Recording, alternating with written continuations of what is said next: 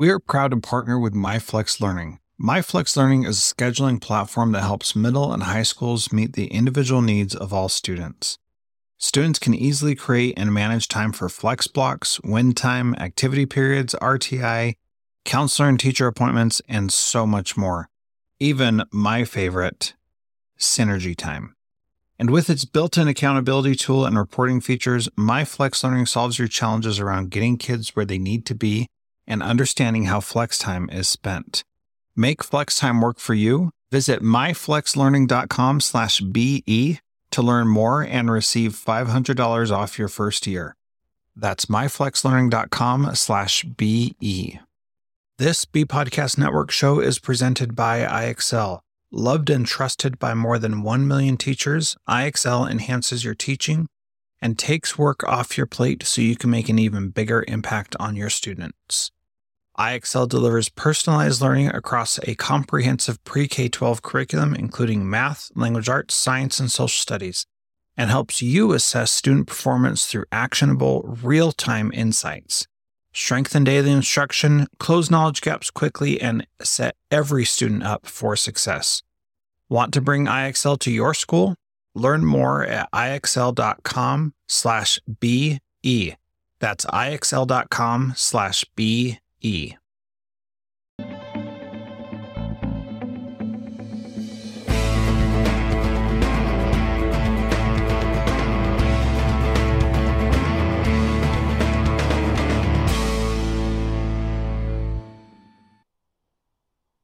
Oh.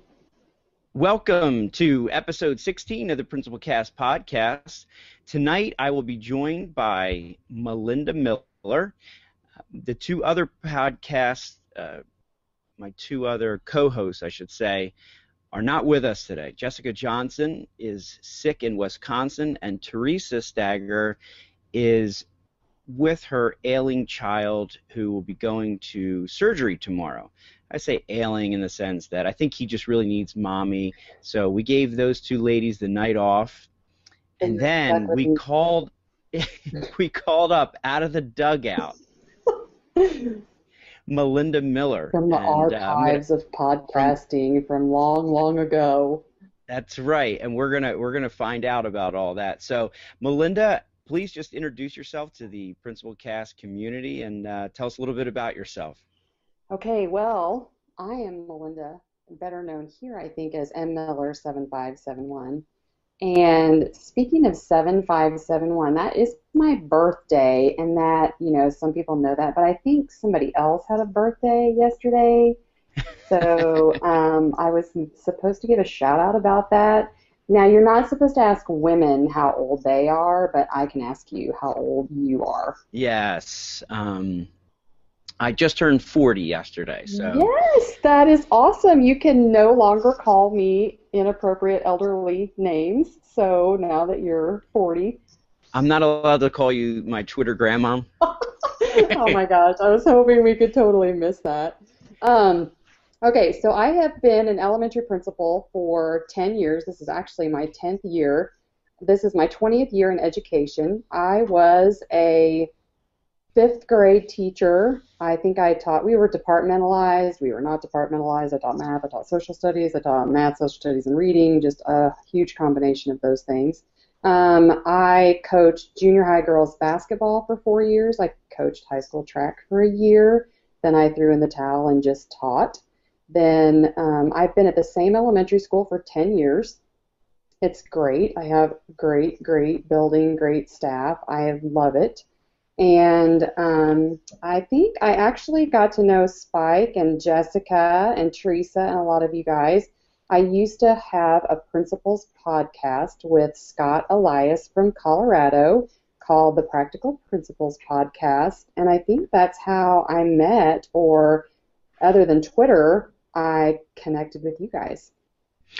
So tell tell us a little bit about that because Jessica often refers to it. I haven't myself. I haven't heard it, uh, but she refers to it a lot. And Theresa used to spend a lot of time uh, listening as well. So um, yeah, how did you get into it? Oh gosh, I don't even remember the year that it was. I want to say like 2010, maybe 2011. And I was just doing a solo podcast recording, just myself, to share out ideas with other administrators because administrators are a single person in the building. As teachers, you know, if you're in a teaching a grade level, you can go next door and ask the teacher next door for input or feedback, or you can just go knock on the door and say, hey, how do you do this? Or how are you doing this? Or what are you doing with this? Well, a principal, I'm the only one. So I have five other principals in my district that I could call, but the chances of getting a hold of them at the time that you need them was slim to nothing. So I put some things out on um, I think I was Pod, I don't even remember, Podomatic, and I just recorded myself. And Scott found it, and then him and I connected, and we decided to do the Practical Principals podcast. And I think the information is still online. I would have to look that up after this and see if it's online. But we did our our philosophy was not philosophy, it was practical tips for administrators. Something that you could take back and use right at that time. Um, so, if anybody remembers or has questions about that, if you want to drop that in the um, chat room or if you have any questions about that, I'll try to find if that is still online. I don't know if Scott still pays for that site because it was a paid site. Um, but I'm not good at philosophical banter. I do not do well with talking about philosophy, but when it comes to practical tips that you can use as a principal, I can share lots of those. That's awesome. So, yeah, tonight we're basically going to talk all about uh, philosophy, education philosophy. no, you're not. and that's exactly why you were you were you were brought on the show, and we want to know you know your five best uh, theorists. Now, um, now that's pretty cool because we got into the podcasting world in September, and it was interesting because Theresa, who's a first time newbie as into the principal world, decided that, and I and I like her, and I think. Um, you know, especially for this type of reason, you know, she likes to jump in with both feet. So she gets a job as a as a principal you know, is connecting with some uh, folks on Twitter as a principal. She was she was on Twitter and connected as a teacher. So she gets back in and, and wants to start a podcast right away.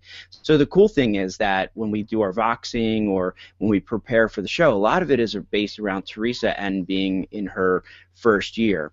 And it's funny because some of the, the stories that she shares were like, oh my goodness, you blow us away and we've been doing this you know for a couple years now so it's been really cool experience you know for us professionally sharing and um, you know and then just the, the wonderful people who join us you know every week or listen online uh, is just amazing so we are definitely going to get pretty practical tonight melinda we're going to talk uh, um, you know our topic tonight is staff memos, you know, and how to bring those into the 21st century.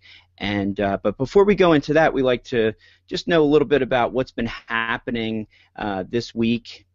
You know, as a principal, what are some of the things that you've been dealing with? Okay, well, in your contract, there's sometimes a little clause or a little line that says other duties as assigned. I have a few of those. I am actually in charge of the preschool, the Parents as Teachers program, and our Gifted program. So this week was focused on, I had preschool curriculum meeting after school on Wednesday. On Thursday, I actually drove to St. Louis with one of my parent educators. It's the 30th anniversary of Parents as Teachers. And Parents as Teachers is in every state. I don't know if every state or community uses it or has the program, but it was their 30 year anniversary luncheon. Then, so I drove all the way to St. Louis and back in one day. And then that night we had our Parents as Teachers Advisory Board meeting. And then another day this week, I think we worked on my gifted teacher is retiring, and so we have to hire a new gifted teacher. And she's been in that position for many, many years. So we're looking at what that position would look like um, or how we would promote that position. So all of those other duties as assigned have taken up a lot of my time. How about you? Did you have birthday celebrations this week, or how was your week? Yeah, it was. Yeah, the the whole week leading up to it was like you know leaving my 30s and you know dealing with all that that kind of stuff. But I, I dealt well uh, with it, and and in fact uh, on Friday. Uh, which was the day before my birthday, and I kind of I kind of expected this uh, but I didn't know to what extent they were going to do it. So I, we've been having, we've obviously like the whole country, we have this polar vortex that's been, you know, just basically wrecking, you know, our uh, our winter. We usually have a pretty mild winter here in South Jersey. So uh, the day before, I was doing uh, shoveling, and as one of my uh, teacher said valet parking because we just there was really not a lot of room to drop off the kids. So we made sure that you know we brought all the cars into this one place so that they could get out, and, I, and we didn't have a delay uh, like some of the other districts around us. So it was funny. I, I just wanted to make sure that I showed a little bit of service and you know maybe even some you know thanking the, the parents for getting the kids there, uh, knowing that it was really rough. It was cold. It was right after a snow day. Uh, so I was opening up doors, carrying out kindergartners, uh, unbuckling seat belts. Uh, I thought I was going to get a couple of tips, but actually it was just the, the parent, um, you know, giving the, the child a, uh, you know, their lunch money. And then there was a couple funny times where they're like, "I love you," and I said, "I love you too." you know? so they got a good they got a good kick out of it, and I had a lot of fun. And then um, I actually had a, a parent swing back around a few minutes later and give me a coffee, which was really cool. So um, so that was awesome. And then on Friday, I came to the school. I got out of my car in the parking lot, and I could hear this happy birthday song blasting over the loudspeaker and I knew that they were watching me from the windows because they could see me in the parking lot. And of course, I'm just like, oh my goodness. I think I was on the phone with somebody. I was like, you know what, I got to get going. And uh, so then I came in, and about half of the staff were hovering around the front office. And I walked in, and it was just it was wrapped in plastic. There was caution tape everywhere. There was confetti. There was uh, anything that you can imagine. My entire. Now, do you do this to other people? Like, did you deserve this? Are you a prankster yourself? Yes, yeah. In fact, uh, the newer you are in our building, or whenever you have a milestone birthday in our building, you get it. And there's a lot of times where I was on the other side. So yes, I. Uh, yeah, I'm lucky. I have a summer birthday, so they can't do those things to me. They're sweating all the time, and I have lucked out every year because my birthday is in the summer. So, and hopefully none of my teachers will listen to this and have like a Mock's birthday party for me at some point. But yeah, yeah. you know, you can always celebrate summer birthdays anytime. so yeah. it was really cool, um, and it just it, we we have um, we have a lot of fun at, at our staff, and uh, those type of things go on. But there was a lot of cool things. Kids, you know, teachers brought their whole classes in and wish me happy birthday, sing songs, uh, give me cards and stuff like that. So there was some more, you know, uh, traditional birthday celebrations going on besides all the hijinks and, and pranksters. Do you guys celebrate the kids' birthdays in any certain way? Like, do they get announced, or, or is it just classroom teachers that do that? No, we do a through the announcements every day. We'll do the the student who's having their birthday, or if it's over the weekend, we'll usually do it on a Friday, and then they come down, they get their birthday pencil, and the secretaries will sing "Happy Birthday" to them. Yeah, it's pretty cool. That's good. Do you guys do that too? We announce, or we used to do, we used to announce it at our Tiger Pride Assembly, but now they just get pencils in the classroom and they just get recognized um, by their teacher. I think the kids announce it on the morning announcements too. There's a little spot where you can put the birthdays for the week or the birthdays for the weekend, so they get to hear their name over the announcements. That's cool. Uh, before we go into our uh, topic tonight did see in the chat room uh, Peggy George says uh, she remembers the days back in Massachusetts when an entire recess was spent getting kids in into snowsuits and boots. You know, it's funny. Once I started connecting with the We Amigos out in Wisconsin, I was really blown away because if we go out in in the conditions like say there were this week, they may go out for five minutes just to ex- just allow the kids to get exposure to it. Or my one teacher uh, allowed the kids to play, you know, throw snowballs at him. You know, just just fun stuff. And uh, but most of the time, you know, they don't want to go out because it's freezing cold. So uh, when I used when I saw some of the Wisconsin folks, they're they're they have they think nothing of having recess outside where they're sledding, and I thought that was so cool. So that's what uh, Peggy just reminded me of. Uh, do you guys do you guys do that? Do you do sledding and stuff during school? Oh gosh, no. Um, our kids, yeah. If it's our kids don't dress appropriately, if there's not, I mean, snow boots and snow pants and winter coats aren't something that is like a mainstay of their wardrobes. The the kids just don't dress like that here. I grew up in Iowa, so I understand how you have, you know, you wear snow boots, clothes, and all that. You just go out no matter what. If there's any snow on the ground or it's wet or anything, the kids don't really go out to recess. So, um, yeah, they don't. We snow days are a big deal.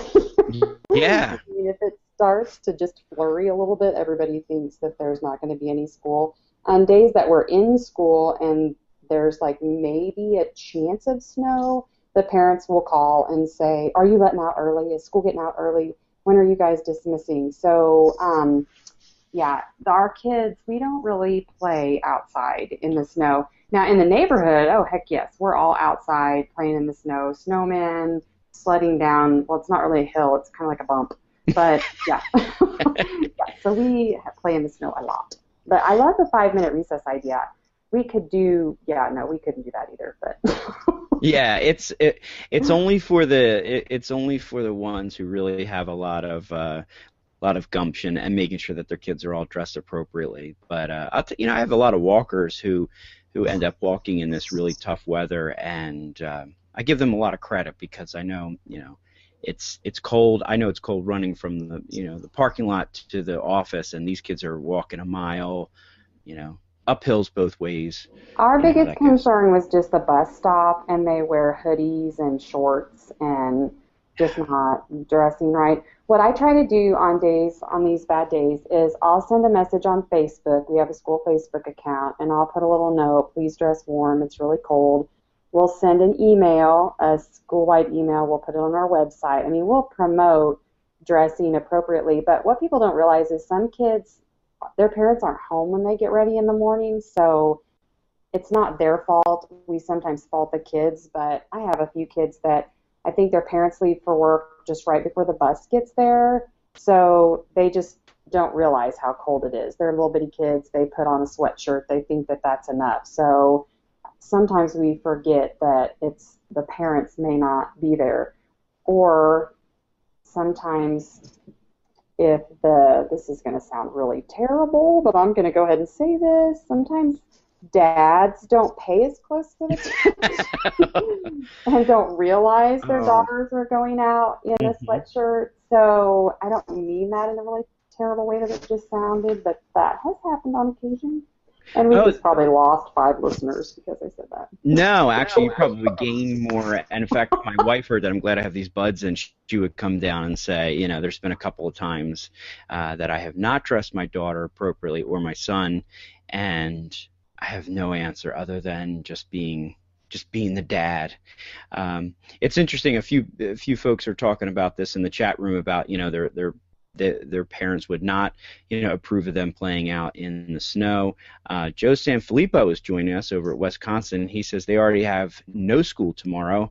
Um, and then go also, crickets. Yeah, that's right. Go crickets. Mm-hmm. And Brian Alaback, who I don't know when he celebrated his 40th birthday, he said that um, the, each classroom made poster-sized Star Wars drawings with happy birthday messages written on them. I guess he really likes uh, Star Wars, and his his Twitter uh, icon is Darth Vader. So they really got into it, um, which sounds pretty cool. Yes.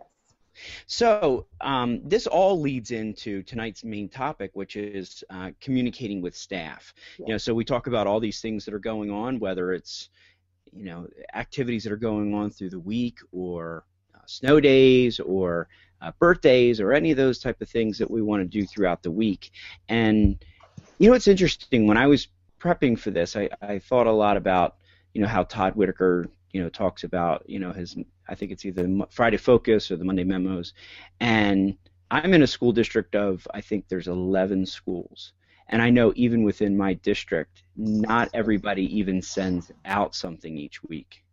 So not only are we talking about you know getting these to the 21st century. But I'm also hoping that we can encourage some folks out there to communicate with their staff, even if it is in the beginning starting through email, because I don't know how you could run a school without that, you know, knowing that there's got to be you know a, a message that's out there. Uh, would you agree? Oh gosh yes. I started doing memos even when i first started 10 years ago. They were paper memos and they were and i think we even had I think there was even email 10 years ago. Um, and I would do a there paper. Was. It was a. I did a publisher document, and it was bulleted. And I always had just an inspiring quote at the bottom. And the reason I did it on paper is because the teachers would post it on the bulletin board by their desk. So they had reminders with them cool. at all times. So I found value in doing paper, and I think that my recently my secretary retired and we may have binders of my paper memos that we could archive forever. Um, and it was todd whitaker's book the fr- in one of his books when he talked about the friday focus. And i think i really tried to get my memo out every thursday night or every mm-hmm. friday morning originally and then kids happened. I had my own and it's now just whenever i get my memo out. Um, and it was it's interesting how long it took for teachers to grasp the concept of it being online. And I tried the whole subscribing thing at first because I was familiar with the whole subscribing thing where I create a blog or I create a memo and the teachers have to subscribe to it so it comes to them right away.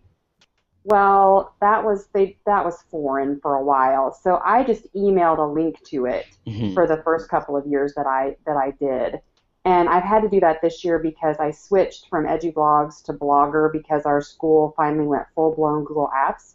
So oh, when cool. I switched over to Blogger, the the subscription email doesn't come in a timely manner. Like I expect it to just immediately email the link and it's not doing that. So I have still been emailing a link to the memo right now just so they get it in a timely manner. Like I finally finished it today.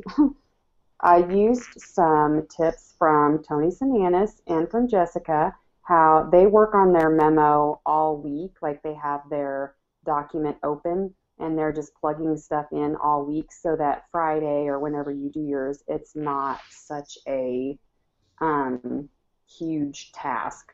Okay. Well, so if you add to it a little bit at a time, then it's not such a big task. How about you? What are you? What's your tool? What are you using? When I first started, I I had the Friday focus philosophy, and but I did it through email because I thought that was the the quickest and the easiest way. And my my staff was really appreciative at first because uh, they hadn't had something like that previously. So it worked really well, and then because I started in April, and then throughout the, the that next fall of my first year as a as as a principal, I started to kick the tires around in social media. So it really wasn't until that January uh, of my first year that I got on Twitter, and it was Jessica and Kurt in Wisconsin that I started to really take a look at because for a while you know i too thought you know educators aren't supposed to be on social media you know how could a principal be on Twitter and Facebook? And I didn't really understand it. So once I got past the kicking the tires phase, and I always talk about was uh, my karate sensei was uh, the one that was encouraging me. I found Jessica and Kurt, and it was funny because th- once I found out that there were people like that that was on there, meaning you know, education leaders, people who were like-minded, uh, to myself. I thought this is really possible, and then I sat down with a couple of my more techie teachers, and I said, you know, this is something that I want to do. And I loved how they had, um, especially with Kurt, he had, you know, a, uh, a weekly document. I think he did it on Google Doc because his district is Google Doc. And then he also had a video embedded in there and some different pictures. And then I started taking a look at Jessica's, which had more of like the blog, you know, philosophy, and then I took a look at a couple other people, and I thought this was really cool. So all along, I, I was continuing doing the email, and I too would put in some, you know, if it maybe it was a video, but it was just a link, or I I do some different quotes or things like that, and it was going really well. So at one of my staff meetings that spring, so I'm almost working on my first year, if it, to give it a time frame here, um, I started off the meeting by saying my Friday email or forget what I called it at the time is dead. And I was like, ah, oh, like a gasp. I said, and now we're going to have a new thing where parents, teachers, administrators, and even the community can work together on this one document, and it's called a blog you know and i really thought like they had no idea they had no idea they had no idea you know so i called it the rm bacon weekly mm-hmm. and i started you know i started getting students to help do like the news and and putting everything together and exactly like you said i wanted it to be you know just go on this one link subscribe i showed them how to do it because uh, it's a blogger format that i'm using and it was really difficult. So I continued to use the email with the link, um, and I still do that. I still do that at, uh, even till now, just because there's not as many people who subscribe, and you know, email is email's still king, you know, for most of my teachers, even though we have a lot that are doing their own blogs. And I'll get get to that in a little bit, but um, it really started a almost like a revolution, not only at my school but in the district. You know, of a way for us to tell our story and get the information out there. Okay, so what are some of the big, like the key points that you include in your memo? Like, for example, Jessica got me hooked on adding a section called blogs and tweets and pins, oh my, and that's where I can put in just some extras, some little fun stuff, not the management stuff, but I can share something I found on Twitter or something that's on Pinterest or a good blog post that I read. What sections do you have in yours? Oh, that's pretty cool. Usually, what I'll do is I'll do a reflection on the previous week. So this week, I think I talked about you know, I'm hoping that we're going to get through a week, you know, uninterrupted without snow and stuff like that, or if there was an activity that was going on that previous week. So that's usually, you know, in paragraph form. And then a paragraph about the week that's coming up so some just different things that are that are going on. So for instance, this week we have the Great Kindness Challenge that's going on. So we have a assembly tomorrow, and then we have some different activities that are going on throughout the week. So I talk about that.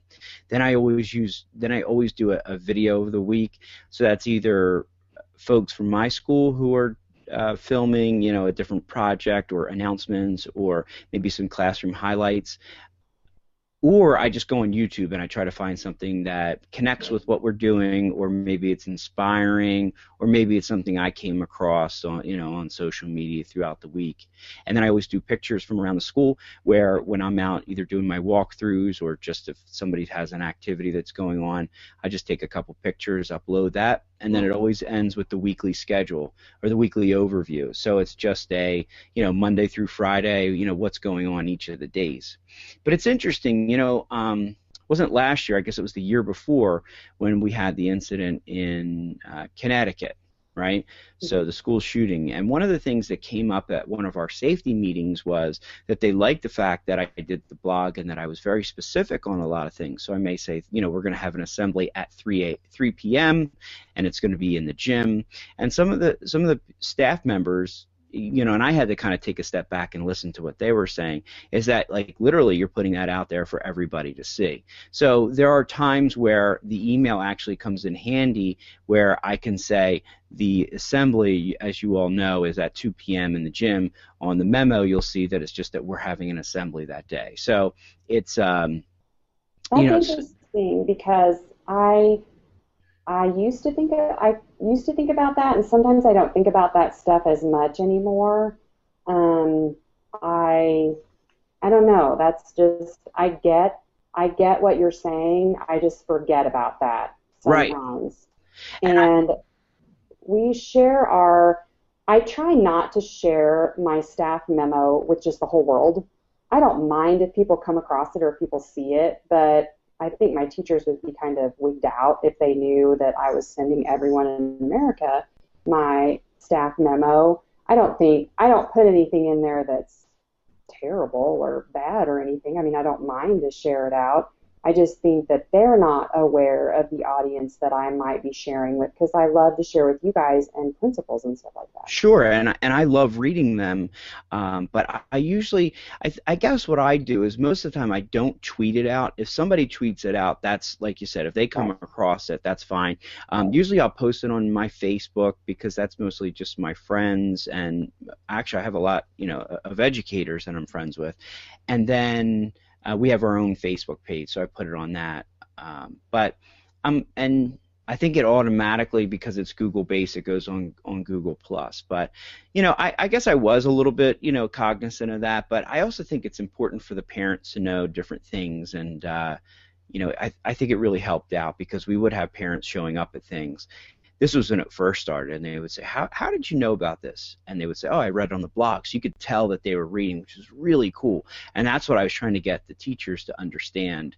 You know, so when I started that, we didn't have any teachers who were blogging. Now I have probably half of my my school that are doing their own blogs, their own weekly sort of memo um, to their their you know their parents and and the students, which is really cool. There's a question in the um, chat box right now that says, "Do you take time to make sure spelling and grammar are impeccable?" I used to. I used to get caught up in all the themes, you know, Apple theme, car theme, Gizmo, you know, the whole theme issues of what you're gonna have your blog look like. Right. And so I just you have to get you're so busy that you have to get past that. And some teachers get caught up in that, but I think they have grace knowing that I'm really just trying to get the information to them in the best way possible. So I try not to get caught up in the details as much as I used to. I probably should get more caught up in the details on my other blog since more people read that, but I don't know. I just don't I don't get I don't get too wrapped up in that. They'll tell me, and I can go in and change it if it's just really terrible. Right. So I right. do that, but I I want it to be perfect. Like I I want it to be, but sometimes I'm so exhausted after I've looked at that memo for seven days, I just send it, and I'm just like, okay, I hope this has everything. You guys can just have it. Yeah, now. I think you know I don't edit it as much. I mean, I will edit it myself, but I'm not the best grammarian that's out there. So if you look at drspikecook.com, my personal one, or you look at the RM Bacon Weekly, I guarantee you that you'll find um, you know mistakes and things like that grammatical errors. And if anyone were to point those out i would just say thank you so much. And if you want to edit this thing every week i would love to you know and i'll make the changes right away. So it's kind of funny that, that you said it like that too because you know yes we want to model you know what we're looking through for the teachers. But I'll be honest with you, I look at some of my discipline write ups and they're not grammatically correct either. So, hey, well, I'm not pointing fingers if you're not pointing fingers. Well, and I do want to share that the purpose of my weekly memo is to help make their lives easier. Teachers are busy, overscheduled, they have so much to do. I feel like if they don't know something, they're going to make it up. And I would rather give them that information than them to come up with something because no one told them or they're confused. So I want it to be easy. I got caught up in that whole subscribe by email thing, and that wasn't my point. It's just as easy for me to just shoot them an email as soon as I have it posted and just say, hey, memo's posted, check it out here. Yeah. Than for them to subscribe to it. I mean, I want them to learn that they can and find things like that, but um, I don't do that. Now, as far as you mentioned earlier about your teachers blogging, my teachers are required by just me, I think, I mean, I hold them accountable to this. They have websites. Some of them are blog like, but I, they don't blog. To me, blogging is reflecting and having a conversation and putting stuff out there as a reflection they have websites that have their weekly information on it, however they want to keep that information. So I hold them accountable for that by just I go and look at them and then send them an email compliment. Last year I gave them all blogging bragging rights certificates. I went and looked at all their websites, and then I made this cute little certificate and went and gave it to them and said, "Hey, I love how you kept up your blog. It looks great." And the parents love it. The teachers actually like it now because it's a record of everything that they've done. Exactly. Mm-hmm. Mm-hmm. And that's eh, that's what I, I look at it, and not that I'm looking to go anywhere, but you know, I, I know the now I know the true meaning behind creating a digital footprint. So I can see for my school blog, it's chronicled week after week after week. There's videos, there are pictures, you know, and you know, and I've learned from people, you know, like Joe Sanfelippo, and you, you know, you had said like right away, like go crickets, like everyone knows that, you know, about about his school, you know, and, and that's you know that whole idea of branding your school that you know that Eric Sheninger and Tony Sinanis and uh, a few other folks talk about because it's really important, you know, and it's interesting because in you know in my district, you know, it's it's often looked at as well. These great things are going on at Bacon School. Yes, they're going on everywhere else. You guys are just better at telling your story, and mm-hmm. it's like yeah, we are. I mean, you know, I'm I want to make sure that I highlight the things that are going on and using this medium. And I have a blog coming up that I've been working on in in regards to this because it's like if you want you know, as a principal or as a superintendent, you know, if you want people to do things such as blog or do something, you know, using 21st century tools, then you have to model that and I think that's extremely important. So, uh, and I look at a lot of the, you know the Common Core and things like that. You know, the the, the kids are going to be looking to create more digital content. So, as a school leader, I think it's extremely important that you create that digital content yourself and it doesn't take that long. I don't know. Like you had said, I guess your process is you keep it up all week and you're adding to it. I use it. I use it a little bit differently, where I will sit down after the week is over, usually on Friday afternoon when the dust is settled, and I look at my calendar for next week. I add in those inf- and add in that information, and then I start thinking about next week and then reflecting on the previous week probably the longest thing it takes me to do is to get the videos, to get the pictures, the way that I want it to because the, the content kind of does it itself. Yeah. Um, I like Joe's idea in the chat room. Joe was talking about a from the trenches section, like where they share things about the kids. That is something that I could add to mine. Is from the trenches, but I would have to tweak it. Like if I add from the trenches one week, I would probably take out something else because these are such great ideas that my blog is going to be so long that no one's going to want to read it. Um, but like coming up this week, we have the like something that I would include is we have Super Bowl like soup, and so everybody's yes. sign up for something. So mm-hmm. sign up. Who's going to bring hush puppies? Who's going to bring soup? Who's going to bring broccoli? You know, whatever. So we have them all um, sign up and uh, bring those types of things. But I include sign-ups. I include like we're going to do the penny wars. So I have a link to the penny wars document. Something I wanted to mention is I just started using tags more since I created the new blog so that anytime, even for myself, if I want to go back to what did I tell them about the fundraiser? I can click on the tag fundraiser and all my posts about that will come up. Okay. Or I tag leadership team. If I mentioned leadership team, I tag that and that will come up. Um, and then, so the tags, I've really started tagging. I don't send as many emails as other people probably. I try to really cover it all in my memo so that I right. don't have to send reminders.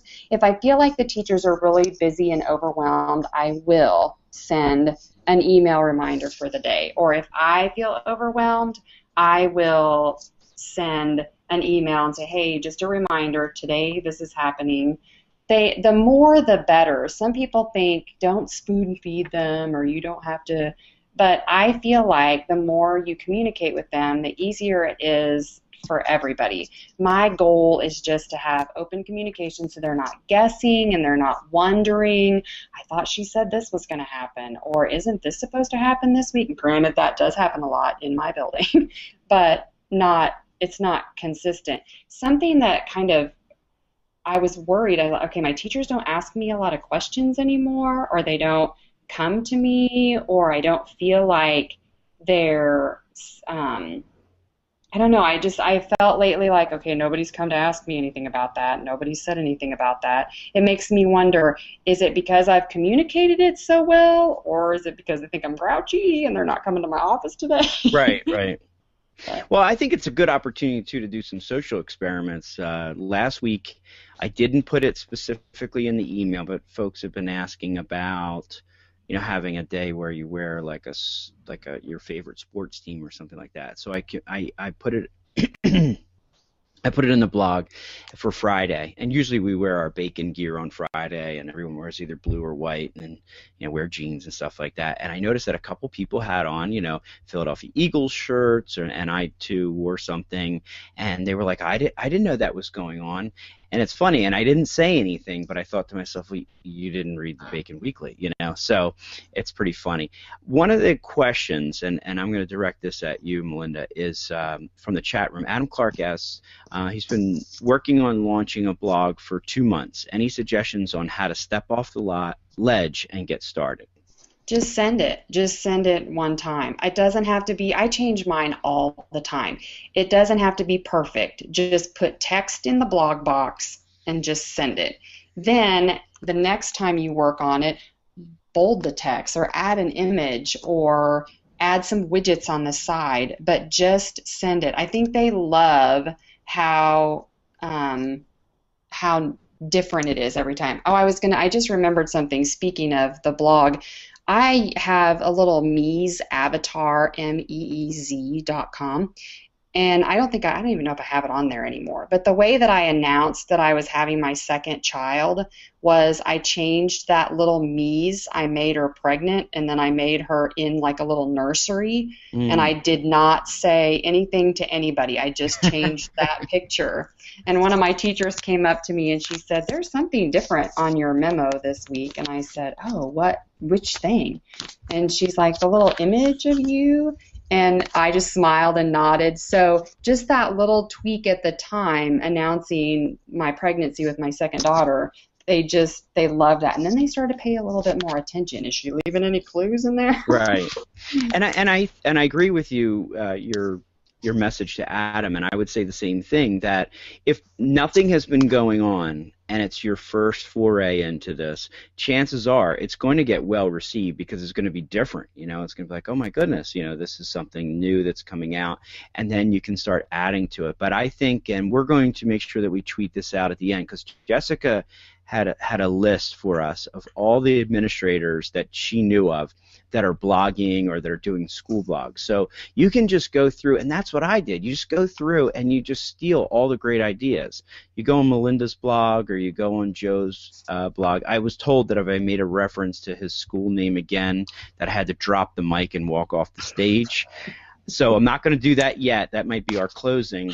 Uh, but there, yes, there's a school in Wisconsin that Joe Sanfelippo is the superintendent of, and I would go on that blog and I would steal some of those ideas and Tony Sinanis and you know just take a look and then you got to find your voice, you know, and I because I think you start getting all the different ideas you know, and then for us, I always start my blog out the same way. Bacon Bears, which is, you know, that's what we are, the Bacon Bears, and then whatever our theme is. This year it's it's all about respect. Last year it was um, you know, your image is our image. So we always have a theme and I, I always try to get that out there the first thing. So I make sure that you know that you have to find your voice. And i think that's anything with blogging is that eventually you know you, you start to take from uh, different people and i think that's a great thing. Um, and then you have to start finding your own voice and i think you will especially if you're telling your school story. You know with me you know it's it's as easy as going through when you're doing your walkthroughs and you take a picture of a kid reading and you put that on your blog and that's a message that you're sending to your staff to your students to your community that you value reading you know? So there's there's a lot of different things that you can do um, and platforms and we really we really didn't get into that yet but i mean i think um, you know melinda mentioned google uh, like blogger is a google based uh, platform. That's what i use for my school. And then for my personal blog i use edublogs so either one of those, and I know that there's others that are out there. Um, and they make them very easy. Yeah, my teachers love Weebly. I Weebly seems Weebly. to be easy for them. They just whatever happened whenever Weebly came around, they latched onto Weebly, and that, that's the easiest thing for them.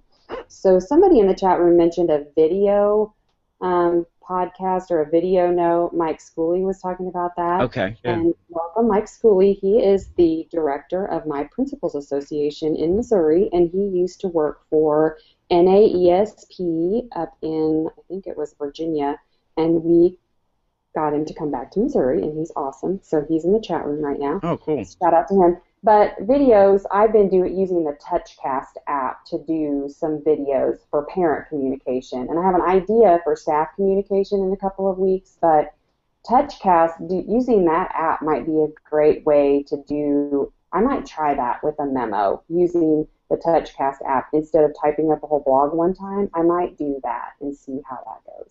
I'm gonna try. I've tried it, and and it it hasn't necessarily always gone over so well.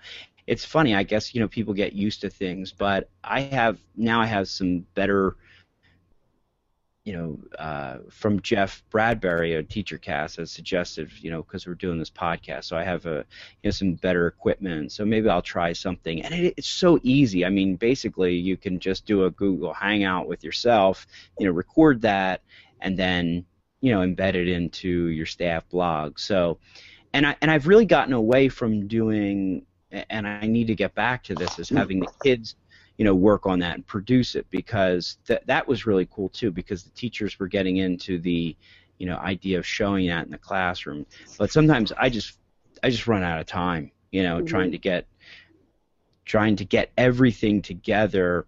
And then at the end every friday i was like oh i didn't film the bacon weekly yet. You know and i hadn't i hadn't had somebody who really took that on. Uh, but that's something i really learned from kurt reese. And i know that he did some of the ones by himself as well. But um, you know i liked how they would go around the uh, the school and they'd film it from in different areas and they would have the different announcements that were going on and highlight some of the things. So it's really cool and and I think that's another way to tell your story to get you know to get the kids involved. Yes I agree.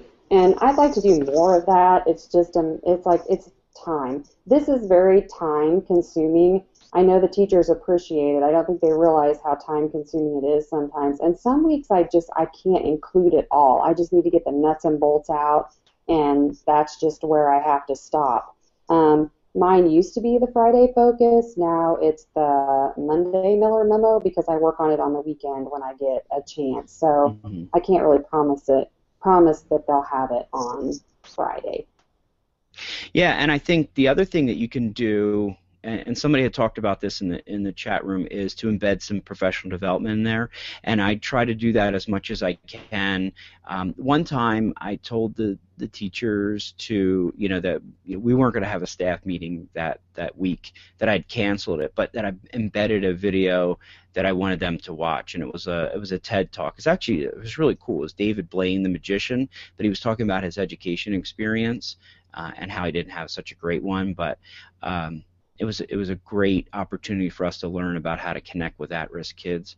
So I think there's different ways that you can do it. I know that Peter DeWitt did a lot of. Um, he's, yeah. he's since now uh, moving on with Corwin, but he did a lot of flip uh, staff meetings. So you could flip the information and put it right there into the blog, and that's really cool too because then you can have your um, your parents see, you know, hey, th- these are the things because a, uh, uh, a lot of times they have no idea what we're doing, you know. So if you can give them a glimpse of that, and I do have parents that are reading it, and I would hope that every, you know, that if you have a school blog that is that it's that it's parent friendly, um, and I know Joe Mazza when at Knapp Elementary School, he he did a lot of work with that too, making sure that it was, you know, parent friendly, and then in, included the parents' voice in there because.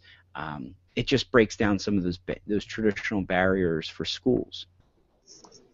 Um, I'm kind of watching the chat room while you're talking, and there's some really good ideas. Um, I think Jeff just mentioned having this, um, the chat room just goes really fast. So having the students um, blog to the students, that's a kind of a cool idea. Like sending a message to the students, but maybe the teachers could read it or the teachers could project it. Like if I were going to say something to them one week, But it's all about that kind of stuff comes down to telling your story. You're telling your story to your teachers, and you're also telling your story to your community. And so sometimes it's a different message, but you're still telling a story, and you want your story to be positive. So I like the tone of my memo to stay positive and um, the tone of my parent communication to be as positive as I can make it. Since my Miller memo could be found online, since I don't just share it out openly, I don't want to like scold a teacher or get on to my teachers in my memo. All right, hallway behavior has gone right in the toilet. Right. Let's start working on that then a parent's going to read that and think, is it just chaos at Willard East in the hallway? right. So I have to be cautious of that too. So. One of the things that uh, Kurt Reese, who's joined us in the chat room, says that just a principal doing it, and I wonder if he did this, you know, he's speaking out of experience, but just a principal giving the message can be a snooze fest. So you got to be careful about that. Um, that's why I know he was always highlighting uh, different students in there. But um, you know, unless you maybe if you had some pyrotechnics behind you or something like that. But I think he's right that you know that just having us sit there and do a message um, could be a little bit uh, of a bore fest, but it could also be a transition into something else. So the principal could start, and then you could have some different people doing things throughout the week, maybe even some voiceovers. But that takes some time, you know. Mm-hmm. Um, but I think, and and one of the things that I see in the chat room as well is that basically what this is all about, especially it's a school-based opportunity to tell your story. Mm-hmm. Yeah, and speaking of that, Joe Sanfelippo and Tony Sinanis do have a podcast called Brand Branded Branded. Yes. Branded, mm-hmm. And it's people that tell the story about, about their school and I really latched onto that. I've always felt like I have given a positive message about my school through our Facebook account, through our school website, through email. I mean, the number one way to communicate with these parents right now is email and text messaging. So, constant positive updates that don't get too overwhelming. I have some kids that have children in like three different buildings and they get so much communication they can't keep track of who it's coming from. Mm-hmm. So I don't want to get carried away like that. But yeah, just telling their story and um, being positive to both teachers and the community. There's a few people that are mentioning uh, s'mores uh, mm-hmm. for the parents and community. The only thing with s'mores is that it gets really messy. I mean, it starts out as a great idea, and then you just get that chocolate and you get that marshmallow all over your hands. See, you you haven't been used to my, my corny humor, and the, the girls always have to put up with us each week. But um, you know, they say s'mores are really great to embed. I mean, that's like when you eat them, you're embedding them. But no, s'more, if you look that up, is a really cool way. It's a, it's like a, a virtual flyer that can um, be sent out, and it looks like there's some folks out there that send those out either to the parents or, or whatever. Um, real quick, Melinda, before we get into our next segment, I just want to ask now, now that you do all this uh, through the blog, and it hasn't been asked, but I, I, get this a lot, do you still do a traditional paper uh, newsletter? Yes, to the parents, I have done that. Um, actually, I made my secretary do that they they need something on their refrigerator or they need something to look at real quick in the morning when you're getting your kids ready the lunch menu and what's going on that day. So having that posted somewhere where parents can see it just real quick when you're walking out i appreciate the digital stuff but not all parents have their computers pulled up and are looking at their computers when their kids are fighting over brushing their teeth and getting ready in the morning. So i have still done a paper newsletter I'm starting to get over my clip art addiction where I want to clip art and make it look all cute and pretty. So actually in January I did not send one out because it was like snowmageddon in Missouri and so I just completely forgot. And February I will probably have a calendar, but I send tons of reminders to everybody. We just live in a busy world and everybody needs reminders. It's not that I'm spoon feeding them or treating them like children, it's just because we're all busy. That's right. That's right. So, um, what we're going to do now is we're going to transition into the last part of our show, which every week is one of my favorite parts, and it's principles to follow on Twitter. So we learn from each other, but we always like to give shout outs to the people who are, are helping us out. And Melinda, I want to start with you. Who are your shout outs for this week? Okay, I'm going to do something a little bit different. The principals in my district are all on Twitter, and we had an administrator Twitter chat, I think it was last year, and so all of the principals are supposed to be on Twitter. Some interact, some don't, but I'm going to tell you who they are, and I think that if we fill up their notifications that they all of a sudden have a whole bunch of Twitter followers, first they're going to know I've done something online tonight because that's always a sign. But the first one is Shane Medlin. He is the principal at Willard Central Elementary, and it's just at Shane Medlin, S H A N E M E D L I N. The next one is at Kay Crichton Smith, and she's the principal at Willard South Elementary, and she's somewhat active on Twitter. She's on there every now and then. The next one is Rhonda Bishop. She's the principal at Orchard Hills Elementary, and hers is at RLB518.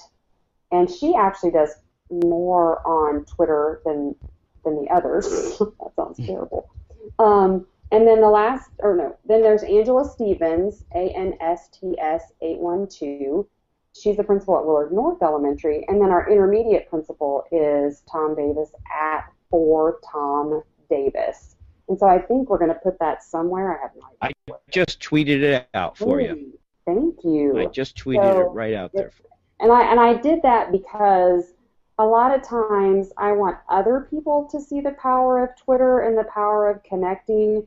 So there are people that I work closely with and I think highly of, and I don't know that they understand the benefits. And so maybe if we just load up their notifications tonight, help realize how powerful it can be. That's awesome. Yeah, well, that's really cool. Um, so my principal to follow this week is Derek McCoy. He is at McCoy Derek, and I will make sure that I tweet that out. And I just found out that he's one of the 2014 Digital Principals of the Year oh. uh, for NASSP. And it's interesting because he's part of my PLN, and I haven't necessarily interacted with him a whole lot. But I'm doing this this crazy blog challenge, right? So that I, I don't know why, but I'm going to do a blog a day for 365 days. Yes, um, bless and, your heart. And you know, it's funny. I saw this because I didn't realize that people were doing like a picture a day. I told this last week, but uh, they were doing like a picture a day. That was the, the hashtag 365, and I thought that they were doing a blog a day. So I thought, okay, so I do make this silly, you know, New Year's resolution, but and it's actually working out quite fine. But um, one of the things that I did to try to inspire myself to write things is I went on Twitter, I went to my home feed, and I just I just uh, sifted through, sifted through. I had my eyes closed, and then I just pointed to a tweet, and it was Der- right, and it's going to be uh, coming up this week, and it was and it was Derek McCoy's tweet about. Um, you know, I can't even think off the top of my head what it is, but anyway, you'll see it this week. And um, so I responded to it, and then I started looking more at Derek, and I'm like, oh wow, look at this, he's doing some cool things. So I wanted to mention him today, um, you know, as somebody who's who's doing some cool things. And then I went and I checked his blog out, um, so it was really cool. And it was funny because the one right below that that I, would have I would have went with was somebody that checked in on Foursquare. So I don't know how I, I would have responded to that one, but um, it was it was pretty cool. So all right.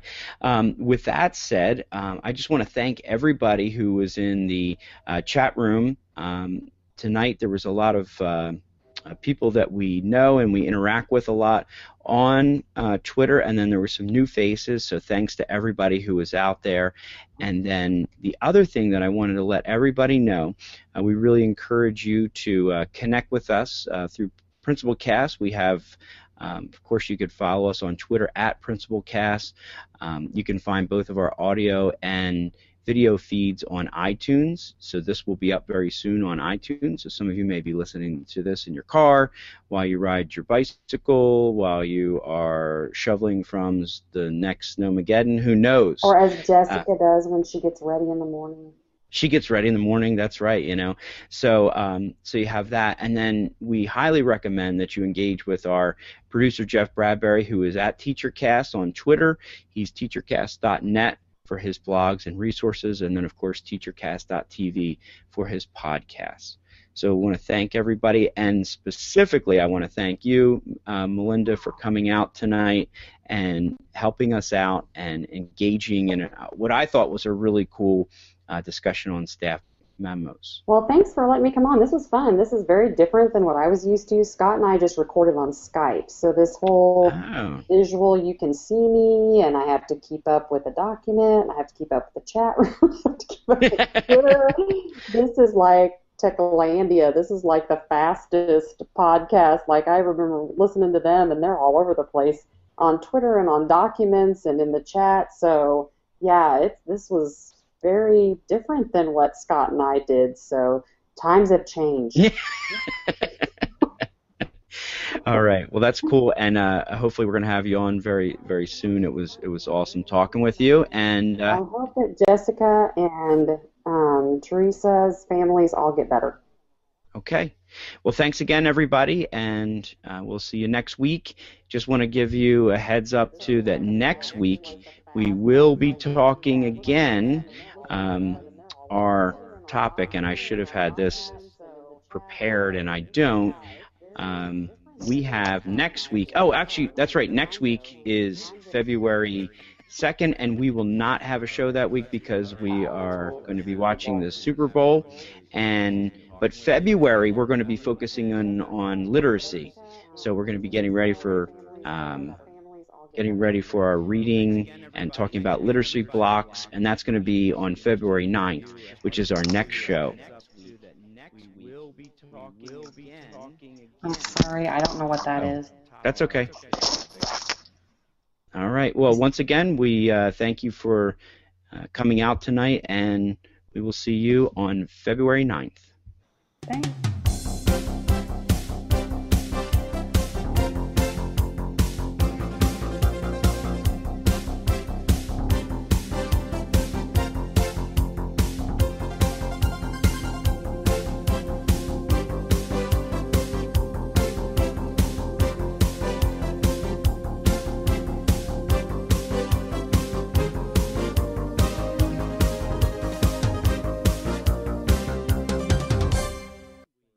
There are lots of solutions out there for giving students what they need when they need it. But when do they actually do all those things? You need flexible time. When added into your master schedule, Flex Time enables students to get extra help or intervention, meet with teachers, make up work, get physical exercise, and try new enrichment offerings. If you're thinking of giving it a try, check out My Flex Learning, which unlocks the benefits of Flex Time without the common challenges. Its intuitive design and SIS integration makes implementation and training a breeze. Make your flex time work for you. Visit myflexlearning.com/b to learn more and receive $500 off your first year. That's myflexlearning.com/be. Do you want to save time on prep work, increase student achievement for all of your students, reliably meet Tier 1 standards? You can do it all, but don't waste another minute. Head straight to ixl.com slash B to learn how IXL's research-proven teaching and learning platform can help you achieve these goals. That's ixl.com/be.